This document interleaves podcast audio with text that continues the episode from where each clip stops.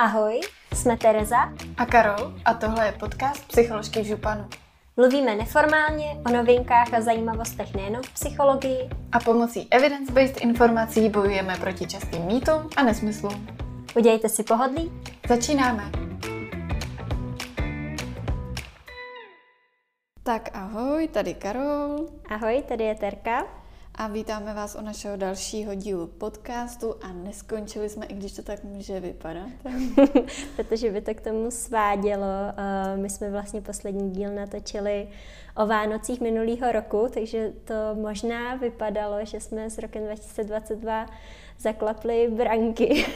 Já už točit nebudem, ale opak je pravdou. I v roce 2023 bychom chtěli vydat aspoň pár epizod, takže doufáme, že se to podaří.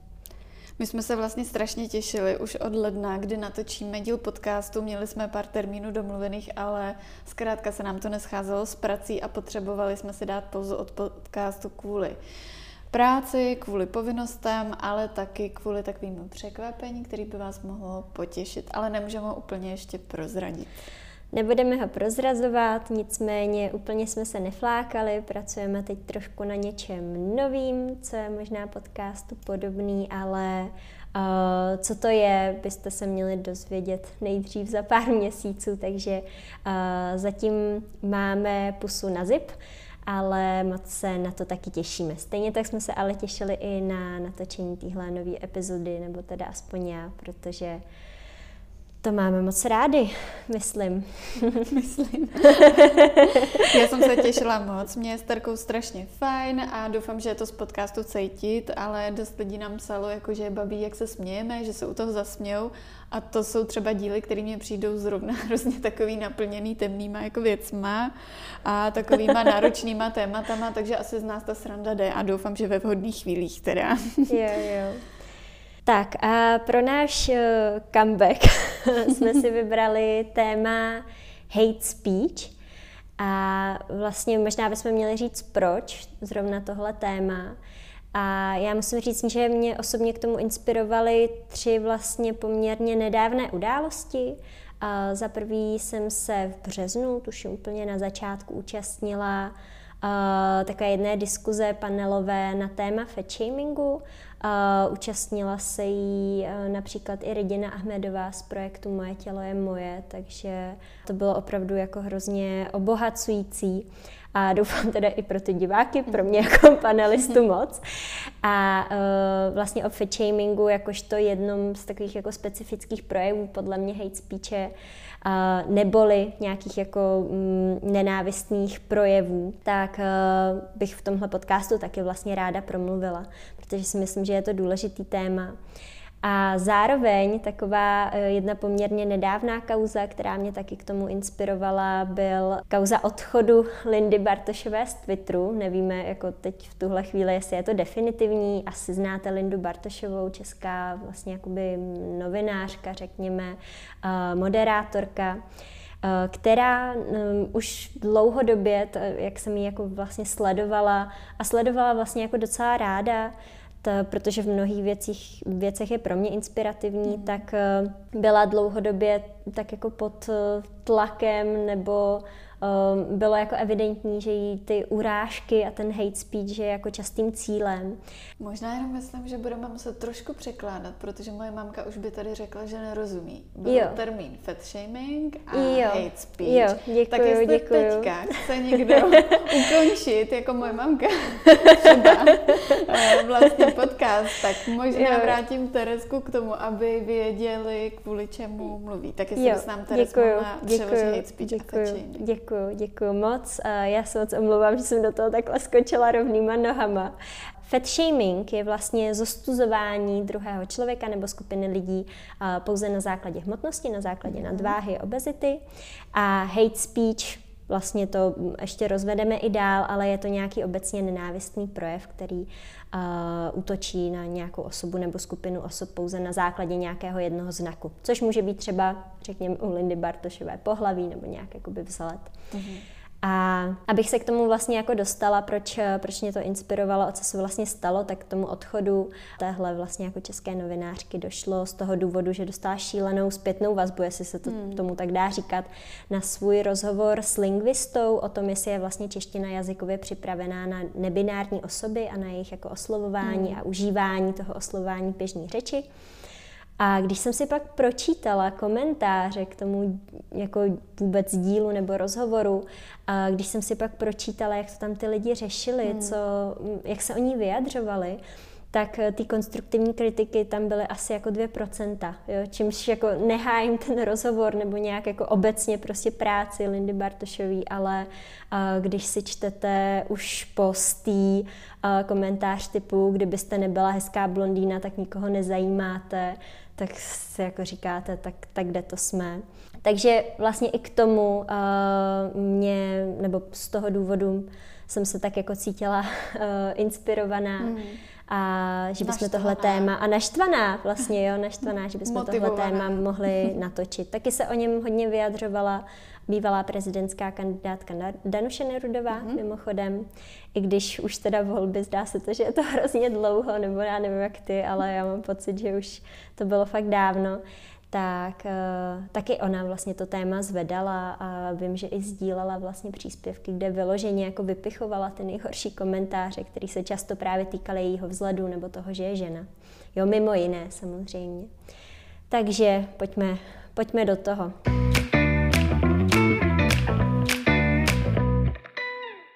Hate speech. Co to je? Kdo se jim zabývá? Já už jsem řekla, že hate speech je to samozřejmě z angličtiny, v češtině by to znamenalo nějaký obecně nenávistný projev, který tedy útočí na osobu nebo skupinu osob na základě jejího pohlaví, etnického původu, náboženství, rasy, zdravotního stavu nebo i sexuální orientace. A vlastně trestní postihování těchto projevů nenávisti se liší stát od státu. Hmm. Aby to bylo trestně postihnutelné v České republice, tak jsem pochopila, že to musí být nějaký jako veřejný šíření nenávisti vůči výše uvedeným vlastně jako skupinám obyvatel. A nemusí to být jenom ve virtuálním prostoru, jo? může to být uh, samozřejmě i v prostoru fyzickém, i když teď ta hate speech je právě přebujelá hmm. na sociálních sítích a obecně ve virtuálním prostoru. Je to zkrátka způsob, jakým se uh, lidi naučili vyjadřovat a my si možná něco málo řekneme i o tom, proč se to stalo, co se hmm. vlastně děje. Tak a k tématu a k tomu, co vlastně hate speech vyloženě v praxi je, se vyjadřovali William Warner a Julia Hirschberg z oddělení počítačových věd z Kolumbijské univerzity, což tak nějak jako logicky znamená, že jde o odborníky, který zkoumají, jak se používá uh, jazyk v nějakém počítačovém prostředí, ať už jsou to sociální sítě, e-maily a tak dál a tak dál a všechno možné, co dalšího nového vznikne. Každopádně oni jsou na to větší profici než já, takže se o ně teďka opřu a v podstatě říkají, že pouhá zmínka nebo dokonce chvála nějaký kontroverzní organizace, spojené třeba s trestnými činy z nenávisti, sama o sobě nemusí představovat ten nenávistný projev. To znamená třeba Název Ku Klux Klan sám o sobě není nenávistným projevem, to znamená hate speech, protože se může objevit v historických článcích, právních dokumentech nebo jiných legitimních sděleních. Jasně, název Ku Klux Klan je obestřen příšernou historií. Uh-huh. Určitě z toho uh-huh. cítíte tu negativitu, já stoprocentně. Eh, pro mě je to obrovská husí kůže na zádech a eh, nenávidím celou tu historii, kterou z toho cítím, ale to, že paní učitelka o dějepis popisuje eh, v podstatě, co se dělo, vysvětluje dané události, tak to ještě neznamená, že to, že používá slova, která v té jasně, historii byla jasně. používaná pro, oznám, eh, pro označení té organizace, ještě neznamená, že šíří nenávist. Jasně. Myslím si, že uh, William Warner a Julia Hirschberg to zdůrazňují velmi dobře z toho důvodu, že se v tom někdy tak jako meleme, že někdy chceme chceme mm. chránit určitou skupinu osob, tak se tváříme, že určitá slova nemůžeme ani vyslovit. Mm-hmm, vyslovit. Mm-hmm, Skoro jak mm-hmm. Voldemorta. Jo? Jasně, jasně. Akorát u Voldemorta jsme se taky jako báli, aby nás neslyšel. A tady se právě bojíme často, že nás uslyší někdo, kdo, koho to dotkne. Jasně, což jasně. je velmi, uh, velmi uh, senzitivní vůči dalším osobám, ale samozřejmě nemusíme být tak hyperkorektivní. Ale myslím si, že právě přítomnost uh, té nenávisti ve společnosti, která existuje v určitých skupinách, může právě zvyšovat na druhé straně tu eh, výraznou hyperkorektivitu.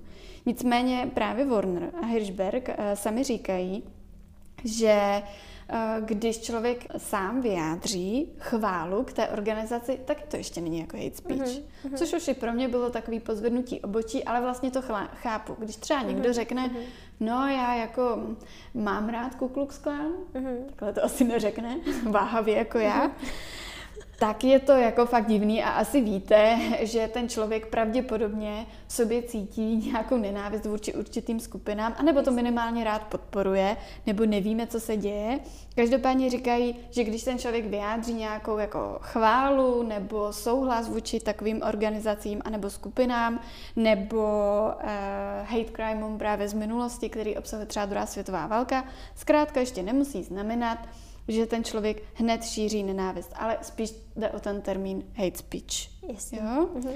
Každopádně eh, to, co se mi úplně nejvíc líbilo v tom, co popisovali, abychom to pochopili a abychom eh, zareagovali na to, co se aktuálně děje, je, že eh, se ukazují určitá slova, u kterých už teď cítíme, že jsou vyloženě urážlivá. Uh-huh, uh-huh. A popisovali, že třeba slovo kajk slouží vyloženě k urážení židů v angličtině. Uh-huh. V češtině bych řekla, že to je, a nacházela jsem to ve zdrojích, že, nebo ve zdrojích, ale v médiích tak jako různě, uh-huh, že slovo kajk bychom mohli přeložit asi jako židák. Uh-huh, a samozřejmě uh-huh. v češtině, pokud bychom něco uh-huh, takového použili, uh-huh. skutečně slyšíme, že už je uh, záměrně vytvořeno anebo slouží k urážení jasně, vlastně židů. Jasně.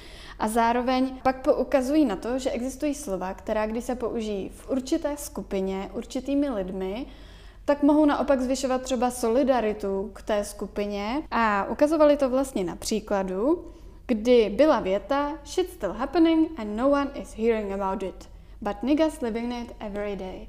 To znamená, um, sračky se pořád dějou a nikdo to neslyší. Za tohle nás zabanujou. ale niggas v tom pořád žijí každý den.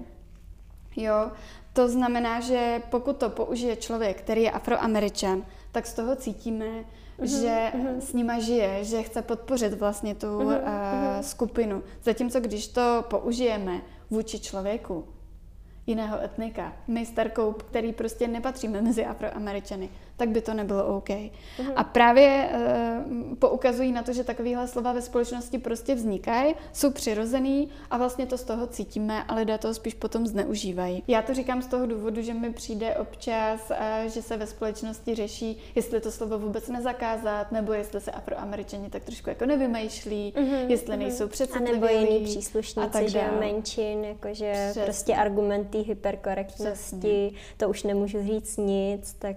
Uh... Jo. Přesně tak. A představte si, že ve společnosti, ale takové slova vždycky nějaké existovaly, jo. A v mhm. češtině přesně, jak jsem uh, překládala třeba to slovo kajk, tak to taky cítíme, že není OK používat. Vůči homosexuálům bychom v češtině našli tolik hnusných hmm. jako slov, hmm. u kterých hmm. taky přece víme, že my ho používat nemůžeme. Ale jako kdyby tak nějak vůči sobě to použili asi lidi z té komunity, mm-hmm. tak si mm-hmm. řekneme, že to je jako celkem mm-hmm. jako v pohodě. Já myslím, že takový uh, jako posun, ale spíš pozitivním směrem od toho vlastně jako zákazu proběhl i u slova queer, ne? Že ho vlastně jako hmm. přejali lidi z té LGBTQ plus komunity a vlastně ho jako otočili. Otočili ten původní význam a teď se to běžně užívá a je to jako normálně korektní použít a přitom, no, přitom to vyjadřovalo nějakou jako rozdílnost, jo. Takže mm, ty posuny v tom vyjadřování jsou úplně jako přirozený, ale za mě jako je nejdůležitější a to je ostatně i výsledek, tuším, ne, z toho uh, Warnera a Hirschbergový, že vlastně uh, je potřeba k naplnění té definice, že fakt ty ostatní znevažuješ. A to Přesně. si člověk všimne, když znevažuješ druhého člověka, že jo? Přesně, ono nejde o ty slova. Lidi se často melou kolem toho, jaký slova se používají, anebo že společnost je hrozně přecitlivělá, anebo že by se měly slova nějaký zakázat nebo změnit, ale to není právě to řešení. Mm-hmm. To, co my tady s Tarkou chceme jako ukázat, jde spíš o to, jak to lidi zneužívají, protože my všichni to podle mě tak jako ve vnitřku jako cítíme. Možná jsou lidé, kteří na to mají zhoršené sociální cítění, což mi přijde jako v pohodě, tak se jim to jako zedukuje a vysvětlíme jim to, ale samozřejmě takové slova zkrátka existují a poukazují na to i oni, že to je vlastně jako normální, takové slova jsou, slouží k urážení, jsou to prostě nadávky, nadávky přece máme k dispozici, máme uh-huh. jich dost, nebudeme uh-huh. se tvářit, že ne, ale pak se vždycky bohužel z důvodu nějaký aktuální situace, a teď určitě aktuální situace i v Black Lives Matter existovaly, uh-huh, kdy se právě uh-huh. vypíchne nějaký fenomén, což je třeba N-word, a vlastně používá se mm, jako nástroj k tomu, že třeba afroameričané jsou vlastně jako přecitlivělí. Uh-huh, ale nemyslím uh-huh. si, že by šlo o to slovo, ale spíš o to, že se to zase využívá k té hate speech. Uh-huh.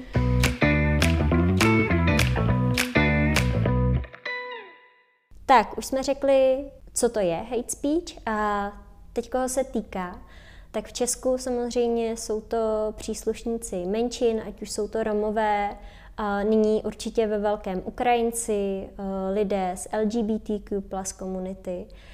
To je stálé téma, ale vlastně čím dál tím víc samozřejmě s tou uh, krizí a ruskou agresí na Ukrajině, s tím, jak uh, u nás je mnoho vlastně válečných uprchlíků z Ukrajiny, tak uh, to téma se tak jako rozhořelo do té míry, že vlastně hm, padají i první rozsudky za předsudeční násilí uh, na sítích, uh, které je pácháno na Ukrajincích především, ale doporučila bych k tomuhle podcast 559, kde se vlastně těmi rozsudky za to předsudeční násilí a za hate speech zabývají a tam uvádí i moc hezký příklad, že samozřejmě teď se nejvíc týká Ukrajinců hate speech u nás, ale uh, už je i jeden rozsudek za uh, vlastně předsudeční násilí uh, na Rusech.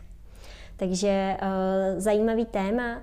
A vlastně v rámci tohohle podcastu, který je normálně dostupný, znova říkám podcast 559, tak eh, je tam i rozhovor hrozně zajímavý s Klárou Kalibovou z organizace In Justicia, což je takový můj vlastně i tip, pokud se s hate speech eh, nejenom na sítích setkáte, pokud by, ať vy sami jste obětí, anebo někdo z vaší blízkosti, tak eh, je to vlastně právnická organizace, která se přímo zabývá předsudečným násilím, ať už je to hate speech nebo hate crime, eh, což je nějaký jako zločin z předsudečné nenávisti a nabízí sociální i právní pomoc obětem. Takže na to určitě koukněte, pokud vás to zajímá, nebo pokud, nedej bože, vy sami jste oběťmi, nebo máte podezření, že eh, někdo ve vašem okolí je.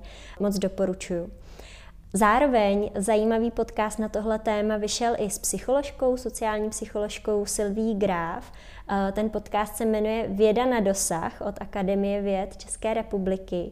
A Sylvie Graf, eh, která působí v Brněnské laboratoři meziskupinových procesů při Psychologickém ústavu Akademie věd České republiky, tak ta se právě věnuje i válečným uprchlíkům a uprchlicím, včetně teď současně těch ukrajinských.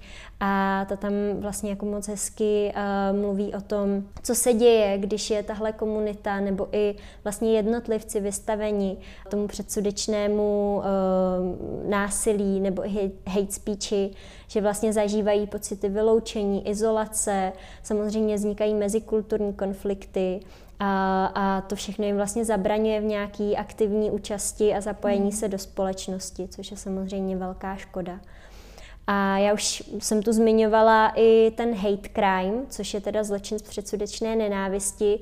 Ten s tím termínem hate speech souvisí ale jsou to dva, dvě rozdílné věci. Jo, hate speech, řekněme nějaké napadání nejen na sociálních sítích, ale kdekoliv, zkrátka psané nebo mluvené slovo, které nějak uh, vlastně jako zostouzí, uh, napadá uh, ať už osobu nebo skupinu osob na základě, jak jsme říkali, pohlaví, etnického původu a tak dále. Hate crime, to už je vyloženě zločin typu, my máme ten nedávný tragický příklad hmm. Bratislavy, z Bratislavského klubu Tepláreň, kde byli brutálně zavraždění dva mladí kluci hmm. pouze kvůli svojí sexuální orientaci. Takže dvě rozdílné věci, ale mohou jít i v ruku v ruce. Jo, hate speech je samozřejmě daleko častější, ale oboje dvoje je nebezpečný.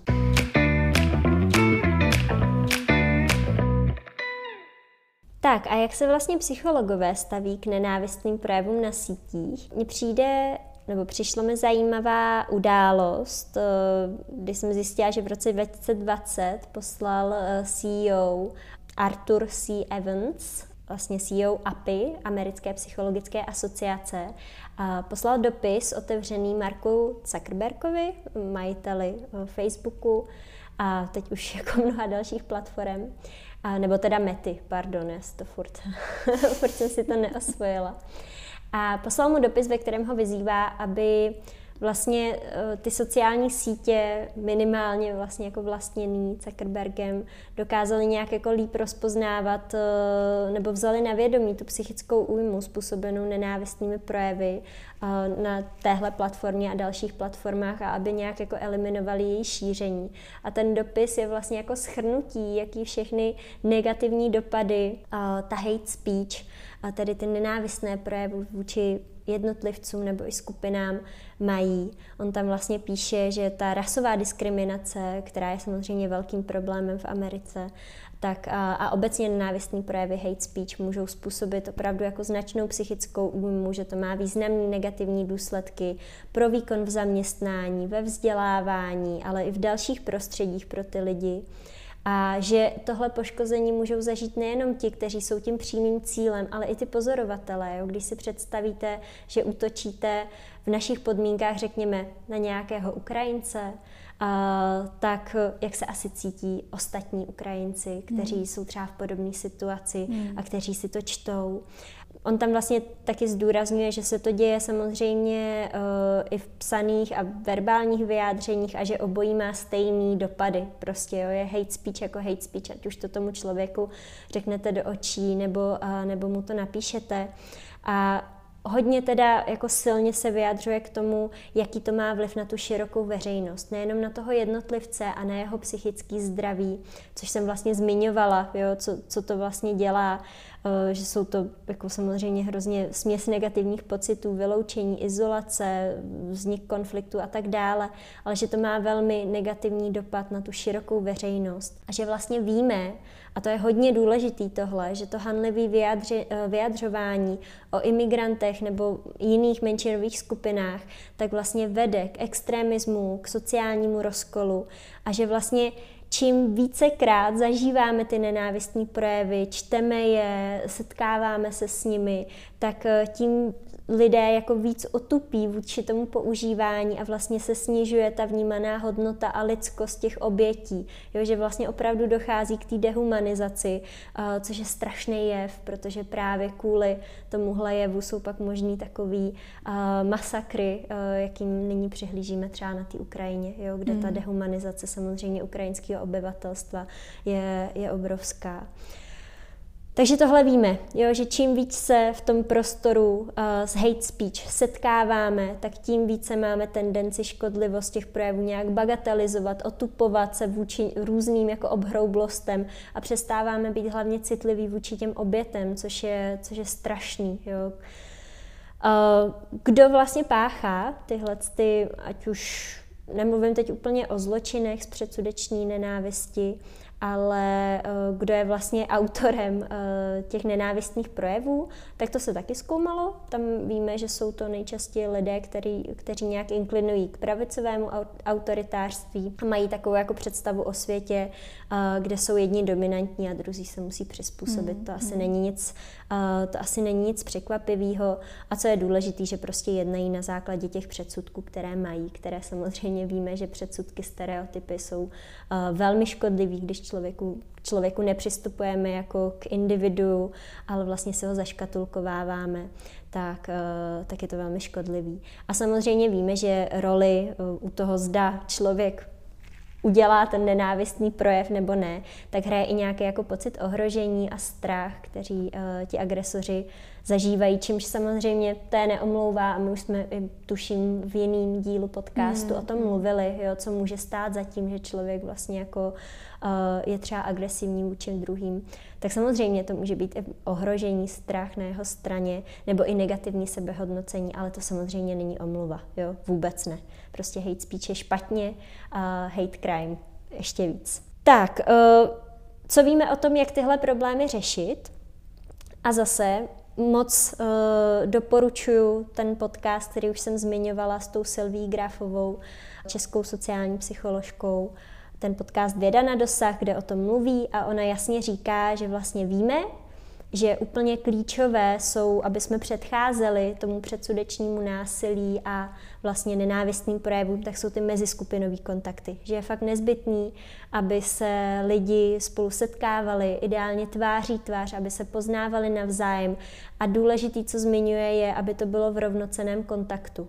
Jo, že uh, úplně jako tomu Eh, aby člověk nebyl nějak nenávistný, nepomáhá to, když prostě je vůči němu ten člověk z té menšiny třeba nějak jako v podřad, podřazený pozici, řekněme, a, ale že je to fakt v tom rovnoceném kontaktu, jo, na pracovišti nebo prostě při nějaký společenské události. Takže se uvažuje o nějakých jako cílených workshopech, kde se můžou potkat lidi z různých společenských skupin, a s, vlastně jako mezi sebou, aby se navzájem poznali, protože fakt víme, že pozitivní kontakt s tím vlastně jako příslušníkem nějaký ty menšiny, ale nemusí to být ani menšina, jo, prostě jako uh, člověk, uh, který je jinak jako stigmatizován, tak když s ním máme jako pozitivní zkušenost, tak, tak je to jako velmi dobrá prevence hmm. proti tomu, aby jsme byli v určitý skupině obecně nenávistní a že tyhle kontakty jsou hodně potřeba. Jakmile se ty skupiny oddělují, tak je to právě špatně. Hmm. Tam to všechno vlastně jakoby roste, všechny ty předsudky, stereotypy,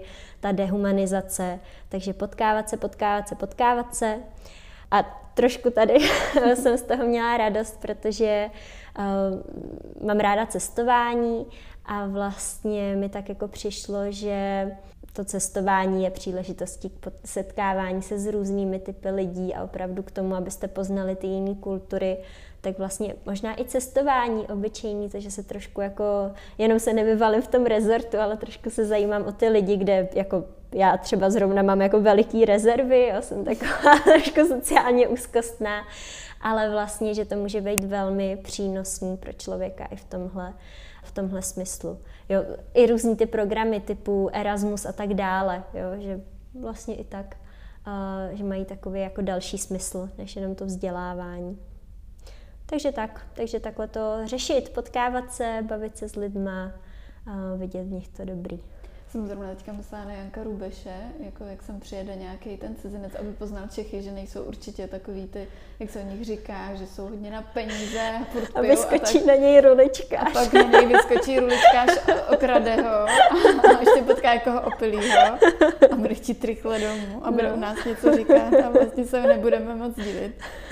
Každopádně Tarka měla hrozně hezkou myšlenku a úplně jednoduše. To znamená, že, nebo úplně jednoduše to, co já jsem chtěla říct, Vlastně představte si ve společnosti český, kolik lidí nadává na nějakou skupinu lidí, kterou nikdy neviděli. Přesně. Se kterou se nikdy nesetkali. Uh-huh, uh-huh, jo, lidi, kteří nadávají prostě třeba na afroameričany, nikdy se fakt nesetkali. A fakt je to mhm, možný v Čechách, prostě furt.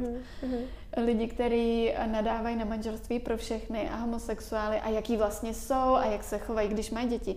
Nikdy s nimi o tom nemluvili nebo neviděli pár. Uh, mm-hmm. lidí uh, stejného pohlaví, který se mají rádi a mají dítě a stejně mm-hmm. se vyjadřují mm-hmm. k tomu, mm-hmm. jak vlastně ta výchova jejich doma, doma mm-hmm. dokonce vypadá. Mm-hmm. Takže pozor na to, někdy si můžeme sáhnout do svědomí, mm-hmm. jestli vlastně my jsme nebyli jeden z nich. A není to nic špatného, když se to člověk takhle uvědomí tak vždycky s tím může něco dělat. Uh-huh, a zkusit uh-huh. třeba jít někam, kde se o tom mluví a kde bude třeba zvýšená pravděpodobnost, že budou lidi určitých skupin který se vlastně hejtujou, anebo je ten dotyčný hejtoval. Ale myslím, že nás upřímně neposlouchá teďka moc lidí, kteří by jako ne, e, napsali strašně moc nenávistných komentářů. Vlastně by to bylo strašně fajn, upřímně. Ale tak, tak aspoň. Možná bychom taky pak dostali nějaký hejty do komentářů pod epizodu. Mm, no. Tak já jsem být milá, tak třeba ne.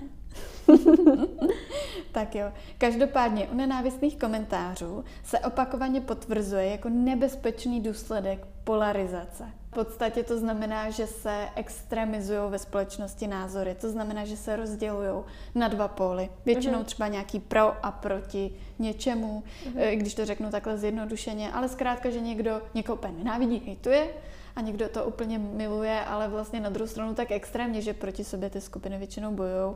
Uh-huh. A co pak bojují, ale hrozně se od sebe vlastně vzdalují uh-huh. a extremizují se ty názory. To je hlavní důsledek té polarizace. Třeba teďka v novém výzkumu, výzkumu zveřejněném v roce 2022 díky experimentu s více jak 900 uživateli, což zase na jednu stranu není tolik vzhledem k tomu, kolik uživatelů Facebook má, a to z Německa, Rakouska a Švýcarska, se zkoumalo, jak působí nenávistné hejty a nenávistné projevy, eh, když se objevuje jako obsah nějaký schvalování nebo podpora útoku na muslimy a zjistili, že vlastně lidé, kteří měli negativní nebo neutrální postoj k této skupině, tak když byli vystavováni těm často těmto komentářům, které byly prostě hate speech, uh-huh, uh-huh. tak se potom spíš silněji stavěli proti třeba stavbě, stavbě mešit nebo víc souhlasili s tvrzením, že muslimové by neměli mít dovoleno vůbec nosit čátky a tak dál. To znamená, že to úplně jako nutně nemusí měnit ty názory, ale vlastně je to posune ještě uh-huh, víc uh-huh. k nějakému pólu a tím více vzdálíme nějaký diskuzi. Úplně I u těch neutrálních řečeno. lidí. Přesně tak. Uh-huh. I u těch neutrálních je otázka, ale jaký kontinuum upřímně ta neutralita má. Jo? Mm-hmm. Že vlastně věřím, že určitý, určitá část těch neutrálních se posune zase na druhou stranu, jo, protože jo. neutralita taky není jenom jedna. Mm-hmm. Takže záleží. No a nebo pokud byli napadáni homosexuálové, tak lidé, kteří byli často vystováni k těm nenávistným komentářům, tak, eh, nebo je užívali, tak mm, se spíš posouvali uh, k souhlasu s tím, že by neměli třeba uh, lidé s homosexuální orientací pracovat s dětmi a mladistvými a byli to lidi s neutrálním nebo negativním postem, který se takhle více se mhm, posouvali. Uh-huh, Takže to vlastně zvyšuje tu polarizaci. To znamená, že hate speech jsou fakt ničemu, akorát nás jako vzdalujou, rozdělujou a utvrzujou v něčem, kde se nám snižuje citlivost vůči té dané skupině. A to jsem u dalšího důsledku. Nebo spíš možná kroku před Ono se totiž ve společnosti a i Facebook to hodně řešil, řešil to právě i ten CEO API, který ho Terka zmiňovala a zároveň se to hodně řeší v médiích, že se polarizuje společnost. Ale pořád jsme si jaksi nebyli jistí, co se to sakryš děje, uh-huh. že se takhle rozdělujeme. Uh-huh. Jestli to znamená jenom to, že tam člověk napíše nějaký názor a ten už nás jako takhle rozděluje, uh-huh. nebo uh-huh. že se v tom tak jako totálně jako uh, ponořujem v těch komentářích, že se takhle lidé zvláštně rozdělují, nebo jestli je to emoce strachu nebo vzteku, to se často uh-huh. řešilo, uh-huh. že to možná uh-huh. je kvůli tomu. A vlastně se zjistilo, že to je takzvaný termín, pozor, řeknu zase další hrozný termín, takových bude dost v našem dnešním podcastu, a to je desenzitizace. Protože se zjistilo, že u nenávistných komentářů se snižuje citlivost na ty nenávistné projevy. Mm-hmm. To mhm. znamená, čím víc jim budete vystavený, čím víc budete číst hnusných komentářů, tím více vám sníží ta citlivost. Mm-hmm. Je to logický, potřebujeme to asi nějak k přežití a ten mozek Já, zkrátka jasný. snižuje tu citlivost. Ukázalo se, že to má dokonce i neurobiologické důsledky, že skutečně ta aktivace mozkových center, který se podílí na empatii a citlivosti vůči takovým eh, komentářům, tak se postupně snižuje při mhm, opakovanému mm-hmm. vystavení. Mm-hmm. Nicméně právě to je tak nebezpečný a to právě může podporovat tu polarizaci uh-huh, a vlastně se snižuje citlivost vůči těm předsudkům, což ale zvyšuje riziko, že jsou potom lidé otevřenější k tomu, aby sami třeba spíš souhlasili s výroky nějakých plných stereotypů a urážek. A skutečnost, že tyto účinky byly zjištěny třeba pouze u lidí s neutrálními anebo negativními, už existujícími postoji spíš naznačuje, že nenávistní projevy můžou přispívat k těm polarizačním tendencím ve společnosti, spíš než, že bychom úplně ty názory měnili. Jo, je, je, jo to znamená, když bych to řekla vlastně tak trošku jako lidsky, že pokud chcete, aby někdo změnil nějaký názor, tak úplně mu nebudeme tlouct, že my máme ten správný, mm. ale možná je dobrý se zaměřit na tu empatii. A to mm. už jsem vlastně mm. dál. A u toho, co bych tady chtěla zmínit, a na to nám pomůže odpovědět výzkum, který byl publikovaný také poměrně nově v roce 2020, kdy bylo účastno celkem 3560 žáků, tak kdybych tady prodávala. 3560 poprvé a tak. po druhé. sedmých až devátých tříd ze 40 škol v Německu a Švýcarsku a ukázalo se, že důležitými aspekty toho, jak lidé reagují na ten hate speech, na ty nenávistné projevy, jsou morální angažovanost a empatie.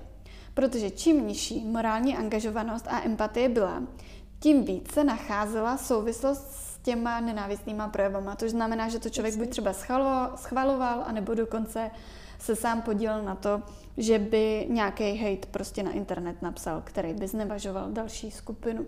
Mhm. A tato zjištění zdůrazňují, potřebu nějakého preventivního úsilí, který by urychlilo tu morální angažovanost. Uh-huh. To uh-huh. znamená ne přesvědčovat lidi, že naše názory jsou lepší nebo ty druhý názory jsou lepší, ale snažit se poukázat na tu morálku těch samotných hejtů, na tu empatii, to znamená na důsledky toho, jaký uh, ty hejty zkrátka mají.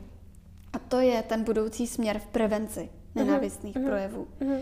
Tato studie taky přispívá k trošku většímu porozumění, protože jsme se často patlali v tom uh, strachu, v steku, v tom, jak se vzdalujeme, v tom, co máme dělat, v tom, co nemáme dělat a často šlo o to, že se třeba i ve Facebooku vedení snažilo ty nenávistné projevy hlavně mazat. Uh-huh, uh-huh. Ale v podstatě jde o to, že bychom do toho měli naopak víc vstupovat a uh-huh, zvyšovat tu uh-huh. morální angažovanost. Yeah.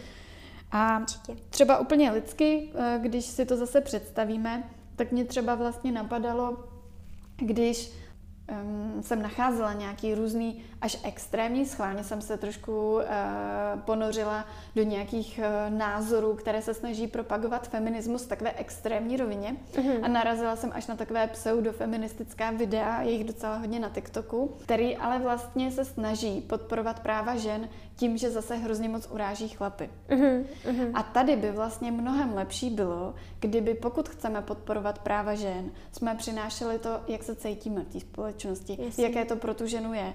Protože tím, že se ponižují ty chlapy tím, že eh, se popisují jako zvířátka a tak dál, co jsem tam vlastně nacházela, tak cítíme, že se vytváří zase ta polarizace. No, a samozřejmě pseudofeminismus není úplně feminismus a je to něco, k čemu se asi hlásit úplně nechceme. Jasně. Ale v podstatě mi přijde, že ten extrém, který se i tváří, že je morálnější uh-huh. a takzvaný moralizování, pseudomoralizování, mi přijde, že vlastně potom vlastně tím hate speechem zase zavání, což je mhm. vlastně strašně zajímavé, když se do toho ponoříme. Možná se vám už vybavují nějaký konkrétní témata nebo komentáře, na který jste narazili.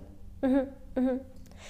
Díky, že to přinášíš. Já tady celou dobu teda přemýšlím nad tím, jak když čtu komentářovou sekci pod nějakým jako tweetem nebo pod nějakým článkem cokoliv, tak eh, že se mi mění mozek, když jsou tam ty hejty. Tak, eh, mění. No, takže se mi snižuje empatie, to je špatně, tak to dělat nebudu. Je vlastně dobrý si o to občas odpočinout a zase tak moc se tomu nevystavovat. Mm-hmm, mm-hmm, rozhodně, rozhodně. A nebo do toho i vkročit, jo, protože mně mm-hmm. vlastně jako přijde, že to je asi důležitý východisko i tohle podcastu, že bychom vlastně měli tu, tu empatii nějak do toho jako vnášet a tu, jak se říká, morální angažovanost, takže díky za to. No, uh, já už jsem to říkala, že vlastně k tomu, aby jsme natočili tuhle epizodu, mě osobně inspirovala i účast v panelové diskuzi na téma fat shamingu. A znova, co to je, pokud jste začali poslouchat od poloviny. Takže eh, je to vlastně zostouzení lidí kvůli jejich nadváze nebo obezitě. Možná někdo přeskakujete mě a posloucháte jenom terku, tak kvůli tomu. Ale prosím tě.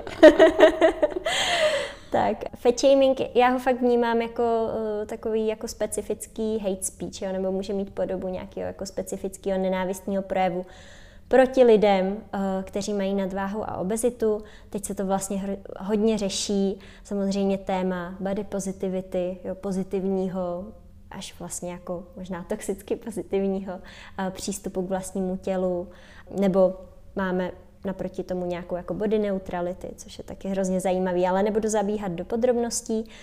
Ale stává se, že právě tak, jak je vytvořený ten tlak trošku z té hmm. jedné strany, jo, řekněme víc od uh, té komunity body positivity, takže to vytváří právě ten protitlak. Jo, a že to vlastně jako vzdouvá tu hate speech a vždycky pod každým článkem nebo pod každým vyjádřením na téma jako body positivity, nebo že se nějaká holka Ježíš Maria nestydí vyjít v plavkách, když má pár kilo nadváhu, tak se najdou jako lidé, kteří pořádně sepsují a, hmm. a ten hate speech je tam fakt jako přebujelý. Tak jsem se k tomu vlastně chtěla vyjádřit, proč je to špatně a proč to vlastně ani jako vůbec není efektivní, že na to fakt máme data. Co je hodně bolestivý na tom fat shamingu je, takže eh, tím častým zdrojem toho fat shamingu jsou i nejbližší lidi, rodiče, mm. partner. A ty by jinak byly v jiném případě vaší podporou, kdybyste byli vlastně napadáni za svoji barvu pleti nebo za své pohlaví.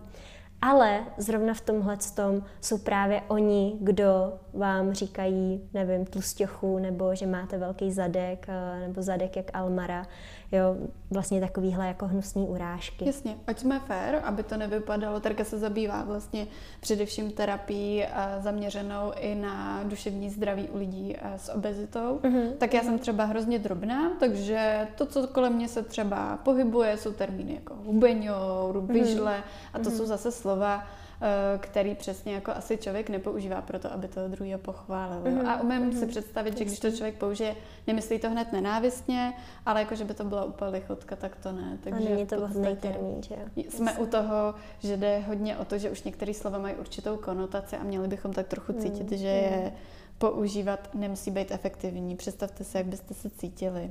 Jasně, je to tak, přesně tak.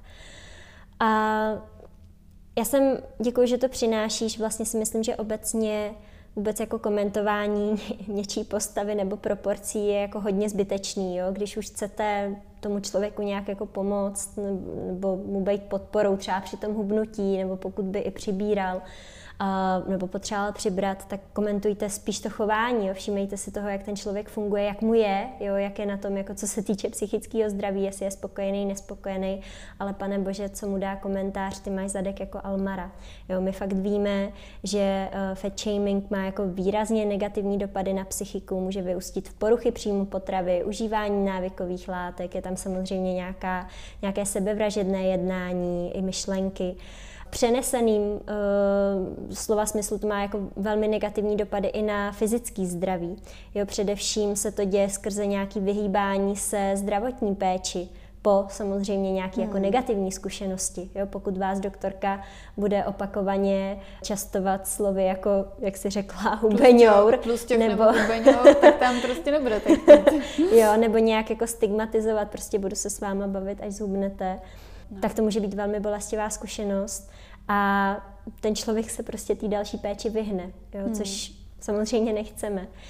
Takže to vůbec není efektivní v tomhle tom směru. A víme, že fat shaming má fakt jako prokazatelně negativní dopady i na to obecní zdravotní jednání, nejenom to jednání jako jdu, nejdu k lékaři, ale i víme, že může vést, nebo jedna z těch strategií, jak se s ním člověk vyrovnává, je paradoxně prostě přejídání nebo nějaký tajný jedení.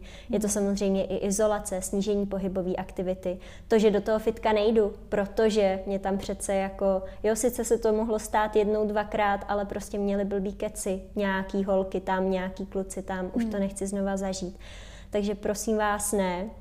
A, a samozřejmě jako obecně jako u veškeré hate speech a pořád to tu opakujem, tak to podporuje to nenávistné nastavení společnosti vůči téhle skupině a udržuje to to stigma, jo, tu nálepku, prostě člověk s nadváhou, to je ten línej, to je ten, který se dost nesnaží, to je ten nevím co.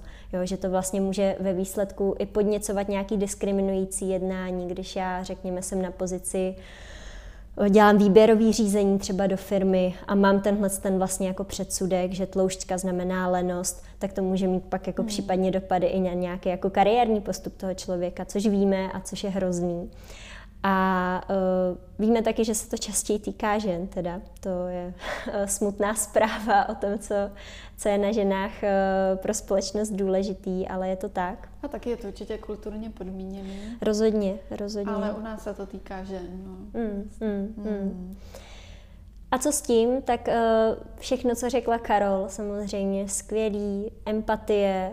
Uh, já za sebe říkám komentovat chování, nikoli postavu. Uh, když už, a samozřejmě nějakým jako citlivým, citlivým způsobem. Ale co může vlastně pomáhat trošku posouvat to stigma, nebo vlastně trošku ho jako mírnit, tak je takzvaný jako nestigmatizující jazyk, který neaktivuje předsudky a stereotypy. A to je vlastně, že si vědomně vybírám při popisu člověka přídavný jméno místo podstatního jména. Takže řeknu ukrajinská žena místo Ukrajinka, člověk se schizofrenií místo schizofrenik. Jo? Zkrátka víme, že pokud použijeme to přídavný jméno, tak vytvoříme prostor, protože tam je nějaký člověk a ten má jednu charakteristiku a pak jich má dalších deset. Když použiju to podstatné jméno, jo, to je ten obézní, hmm. tak uh, je to jako kdyby jsme ho celýho zalepili vlastně tou jednou jedinou charakteristikou, která ho nějak definuje a přitom vůbec. A co je zajímavé, co zmiňuje uh, v tom už mnou doporučovaným několikrát podcastu uh, se Sylvie Graf, takže na tohle přišel už, tuším, v 50. letech 20. století uh, americký psycholog Gordon Allport, ten je velmi dobře známý u studentů psychologie. Museli jsme se ho učit, jo. Já jsem si na něj dlouho nespomněla až teď, ale tento vlastně uh, už v těch 50. letech vlastně říkal, že k označení nějaký skupinové příslušnosti opravdu používat to přídavné jméno a ne podstatný, protože to zmírňuje aktivaci těch předsudků vůči druhému hmm. člověku. Takže třeba na tohle si u sebe můžete dávat pozor a já musím říct, že zrovna u sebe jsem pozorovala, že to fakt jde, protože jako vlastně jsem dlouho domu necítila, že, ne, že není třeba úplně jako nejkorektnější říkat obézní člověk, jo, nebo Jasně. jako a pořád Ale je to třeba asi... i jako ty názvy, že jo, jako je u těch diagnóz anorektička, hraničář, přesně tak, tak tam je lepší tak. se na to dávat přesně taky pozor. Tak, přesně jo? tak, přesně tak. Jo, a teď už vlastně jako uh, stačilo mi fakt jako pár měsíců, kdy mm-hmm. jsem si na to aktivně dávala pozor, jo, pohybuju se v té komunitě, kde se to prostě řeší a teď už bych to neřekla. Teď prostě říkám člověk s nadváhou obezitou a mám to úplně vlastně jako automatický, takže jsem se hezky přeučila svůj jazykový návyk a myslím si, že uh, to může udělat úplně každý, komu na tom záleží.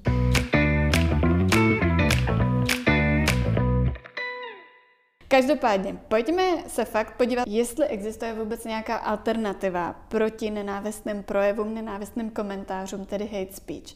A existuje. Existuje takzvaná counter speech, super další slovo, za který nás nebudete nenávidět, pokud nenávidíte ty anglické slova. Prosím, mějte nás rádi, já to zkusím přeložit.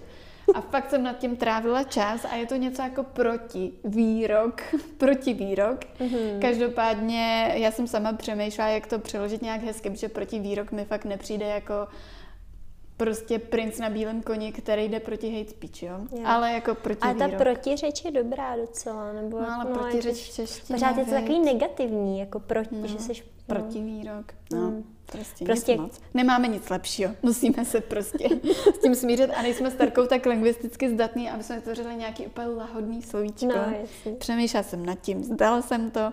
Každopádně tohle je v podstatě takový jako příjemný, milý, empatický boj proti hate speech. A v podstatě jsou tři nejrozšířenější a běžně používané strategie counter speech, tedy proti výroku, což zní snad ještě hůř. No, tak. Ale v podstatě zjistíte, že jste je určitě možná používali i vy. Já jsem si zjistila, že je používám, takže yes.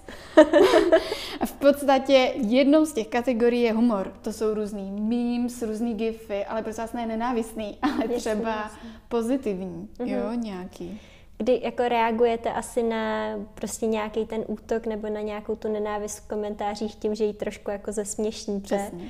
Mě k tomu napadl teď uh, příklad, teď snad proběhla nějaká zase mis a teď nějaká holka tu mis vyhrála a uh, jako neříkám, že je to nějaká super soutěž, ale prostě zase já jsem Twitter, uh, Twitter fanoušek, takže uh, jsem si toho všimla právě pomocí jednoho tweetu, kde někdo říkal, vyhrála tahle holka, zdá se mi fakt jako fajn a ještě jako hezká, všechno dobrý. A samozřejmě jako strašně hejtů v komentářích, že prostě co to je za soutěž a že je úplně, že má nafoukaný všelicos a bla, bla, bla.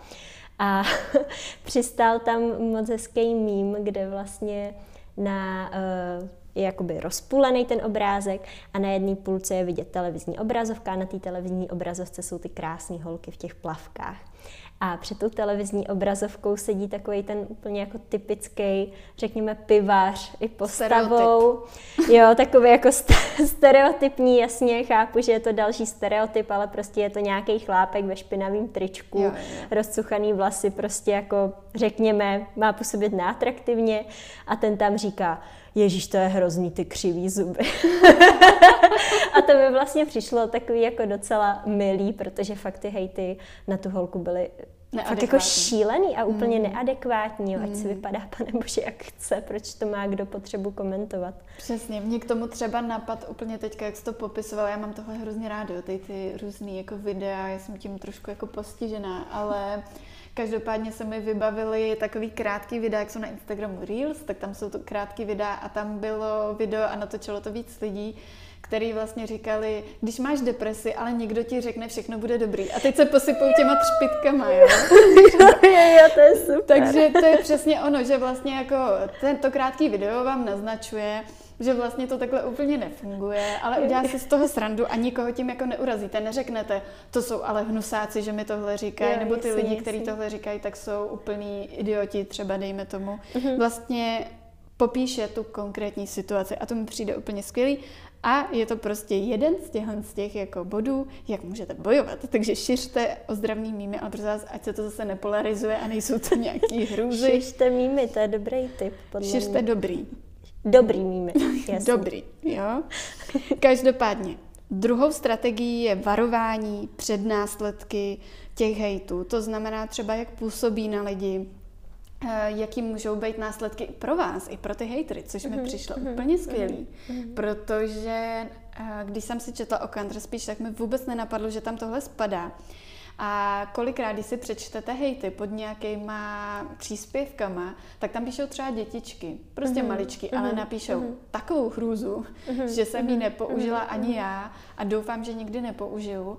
A jak se u nás říká hrozně stereotypně, ani mm-hmm. dlaždič by to neřekl. A vlastně to je mm-hmm. taky drsný, docela chudáci dlaždiči. To vlastně. jo, no. no. Jsem se nějak posunout to. Omlouvám se všem dlaždičům, budeme to muset říkat jinak.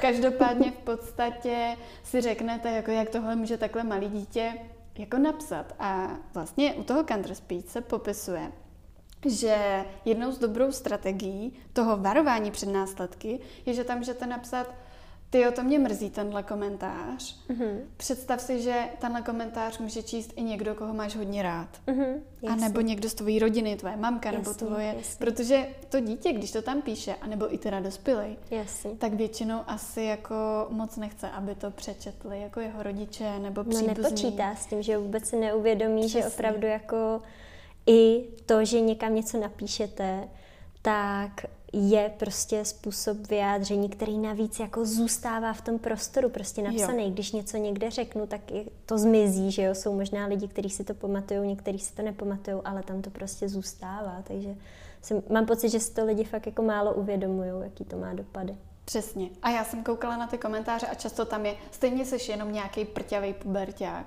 Jenže jo to je zase boj, který je k ničemu a zase vás mm. polarizuje. Slyšíte to, jo? Mm. Že on vás mm. vlastně zhejtí a použije fakt vulgární slovo a někdo mu napíše, stejně jsi jenom pitomý puberták, tak možná ten dobrý uh, kompromis, tam jeden z těch kompromisů může být a counter speech, nebo counter speech, prostě proti výroku, může být v podstatě to, tenhle komentář není moc hezký, moc se mi nelíbí a představ si, že by to mohl číst. Uh-huh, Nikdy uh-huh. nezapomínej na to, že to může číst někdo, koho máš hodně rád. Jo, jo, jo, jo aby vlastně tomu člověku do, mohly dojít i ty následky. A potom vlastně takzvaný navození empatie, což se týká především těch lidí, kterých se to týká. Takže třeba když někdo nadává přesně na lidi s obezitou, lidi s duševním onemocněním, nebo třeba na nějaký národ, třeba na nás, na Čechy, když někdo nadává, ale máme dobrý hokejisty, tak nám nemůžou nadávat.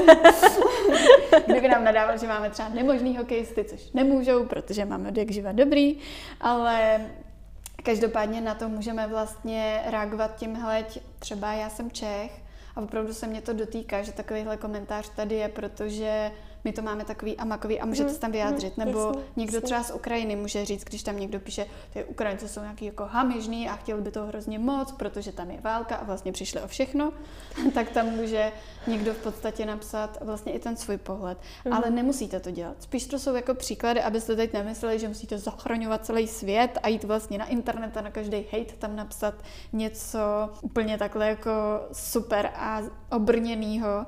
Každopádně vy taky můžete blokovat. Jo, jasně, můžete jasně, blokovat, jasně. nemusíte takhle chránit. Spíš je to lepší varianta, než se polarizovat. To znamená, mm-hmm. že napsat někomu, mhm. ty jsi odporňák, že jsi to tam jako napsal, nebo jsi mm-hmm. hnusný mm-hmm. rasista, tak spíš mm-hmm. napsat, toto je rasistický komentář. Mm-hmm. Jasně, jasně.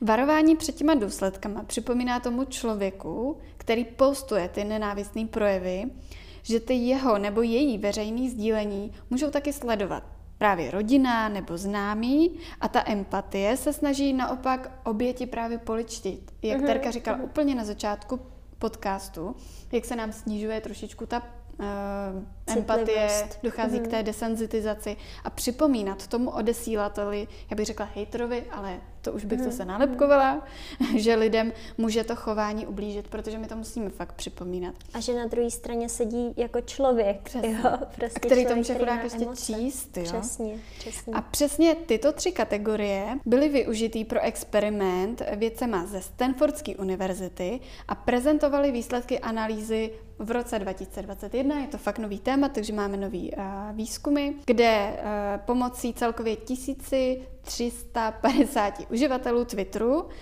eh, který postnuli nějaký nenávistný projev, tak jim do 24 hodin postnuli k tomu příspěvku nějaký druh tohodle counter speech, nějaký té kategorie a zjistili, že ty counter speech založený na empatii mohou spíš zvýšit retrospektivní, to znamená zpětný vymazání nějakých xenofobních nenávistných projevů a snížit třeba potenciální vytváření nových hmm. xenofobních nenávistných projevů. Během oni je sledovali čtyř uh, během prostě čtyř týdenního mm-hmm. sledování, protože Super. sledovali čtyři týdny. Každopádně u těch strategií využívajících třeba humor nebo varování před následky úplně nenacházely konzistentní účinky, ale ten výzkum byl fakt jako maličký, docházelo ke čtyřem týdnům, nebyl to zas tak velký úplně vzorek, uh-huh. i když se to uh-huh. zdá, ten internet je velký, strašně se vyvíjí, Jasně. takže bychom potřebovali víc a víc studií, abychom mohli mít nějakou ideálně meta-analýzu.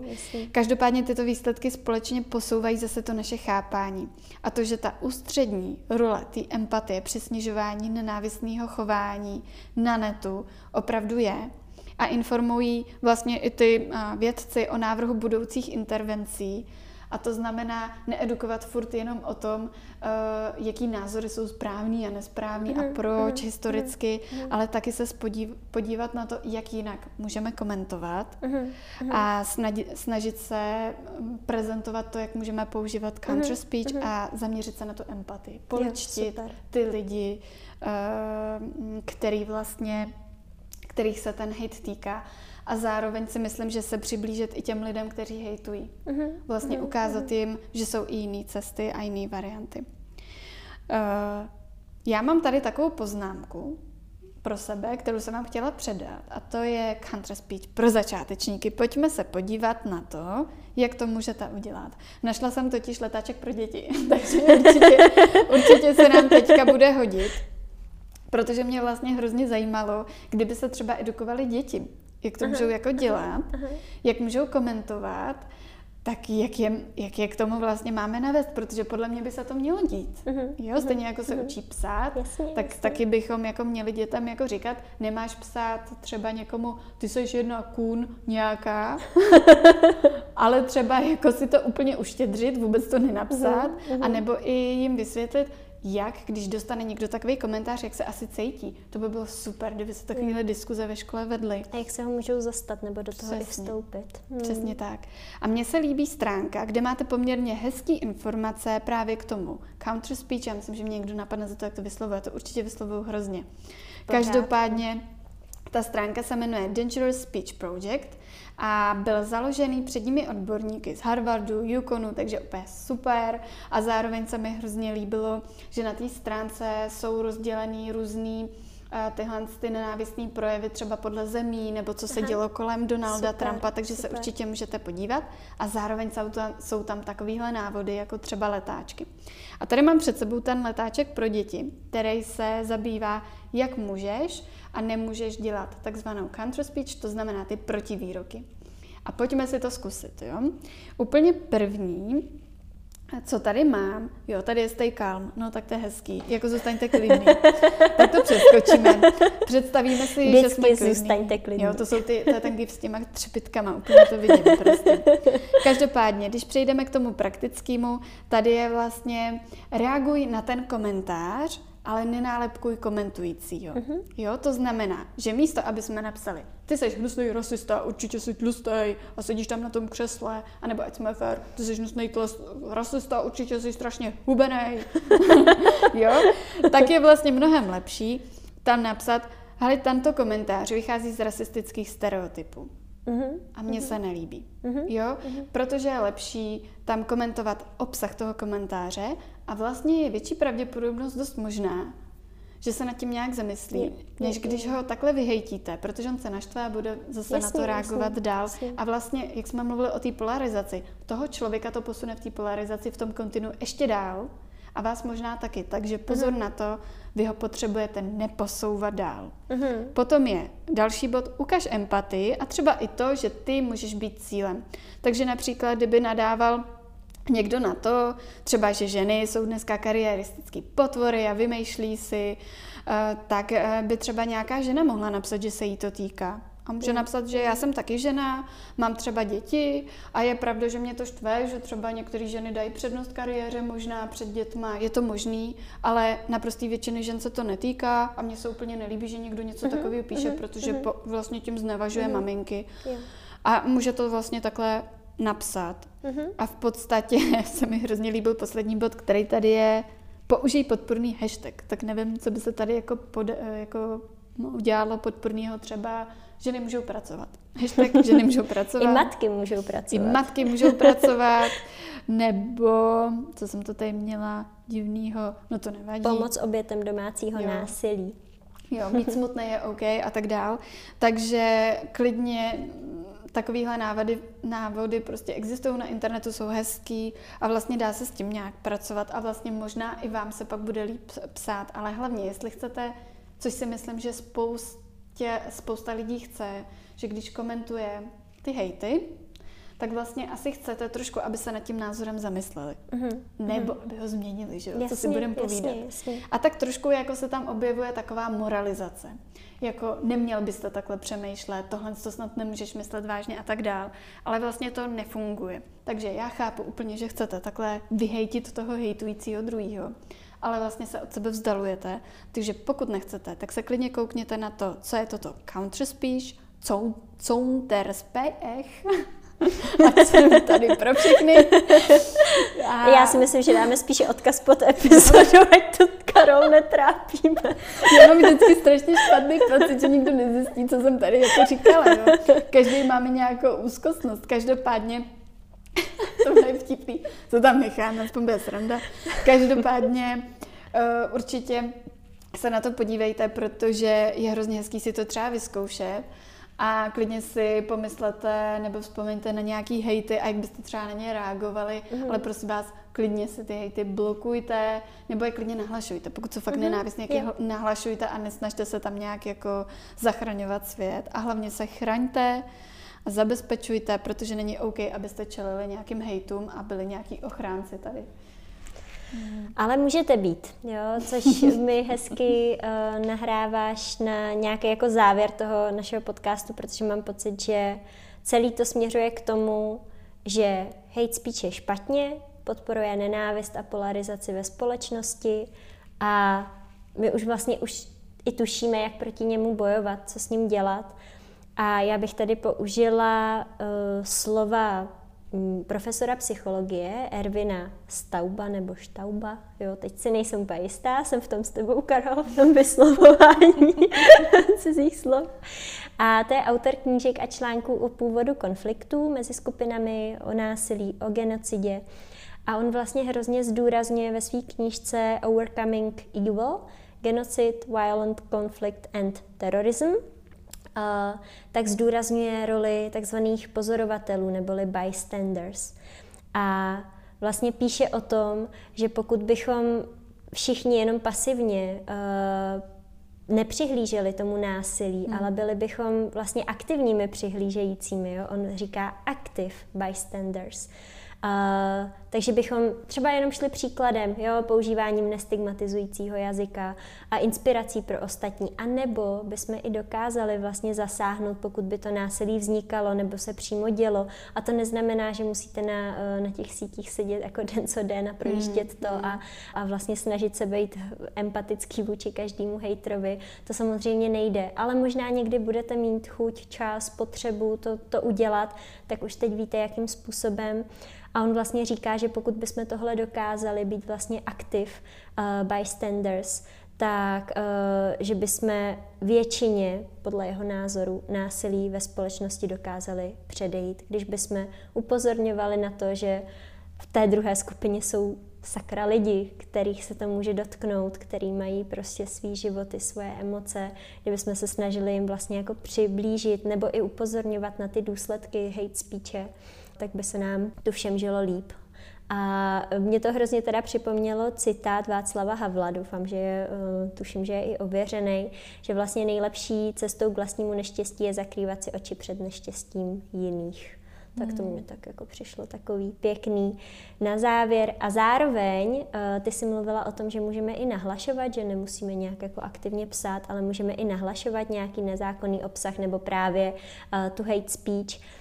A já jsem zjistila, což jsem nevěděla, že na to existuje velmi jednoduchá stránka, online linka vlastně, jmenuje se to stoponline.cz a tam můžete velmi jednoduše nahlásit nějaký vlastně jako nezákonný obsah na internetu. A může to být právě i nějaký takhle jako nenávistný komentář, který se týká napadání nějaké jako skupiny, uh, skupiny obyvatel nebo asi i jednotlivce. Dokážu si představit, tak to je takový můj typ uh, na závěr, ne úplně psychotyp, ale typ určitě. Tak, jo. tak uh, dostali jsme se nakonec po půl roce, ještě pořád nám to jde, co myslíš? Jo, já myslím, že jo. Pochválíme se. já myslím, že tenhle náš díl bude takový counter speech, že opravdu jako je to takový protivýrok a taková je taková snaha o zvýšení empatie. Já jsem v tom byla tak ponořena, já jsem četla nějaký ty hejty, že si myslím, že mi to už nějaký kleslo, tak jsem snad zpátky a podívám se dneska na pár vtipných gifů, mýmů, pár videí a myslím si, že to bude za účelem zvýšení empatie, takže se mám na co vymlouvat.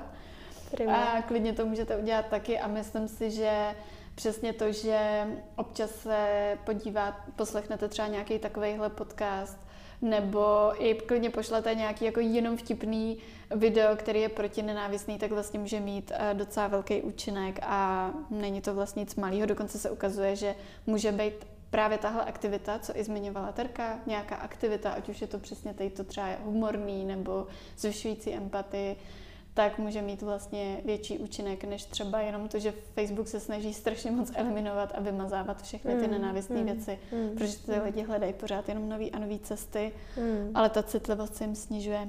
Takže Přesně doufejme, tak. že jsme vás tím úplně jako, že jsme vám celou, uh, dejme tomu mozkovou aktivitu nesmazali tím uh, dlouhým podcastem a doufám, že jste zase nic hůru. Nevím, jestli mám udělat nějaký zvuk budíků. Já si myslím, že zase tak nudný jsme nebyli, doufejme. Snad ne. Tak jo, budeme se těšit eh, při nějaký další příležitosti. Budeme moc rádi za vaše zpětné vazby, ať už na našem Instagramu nebo e-mailu. A mějte se moc fajn, užívejte jaro a zatím ahoj. Ahoj.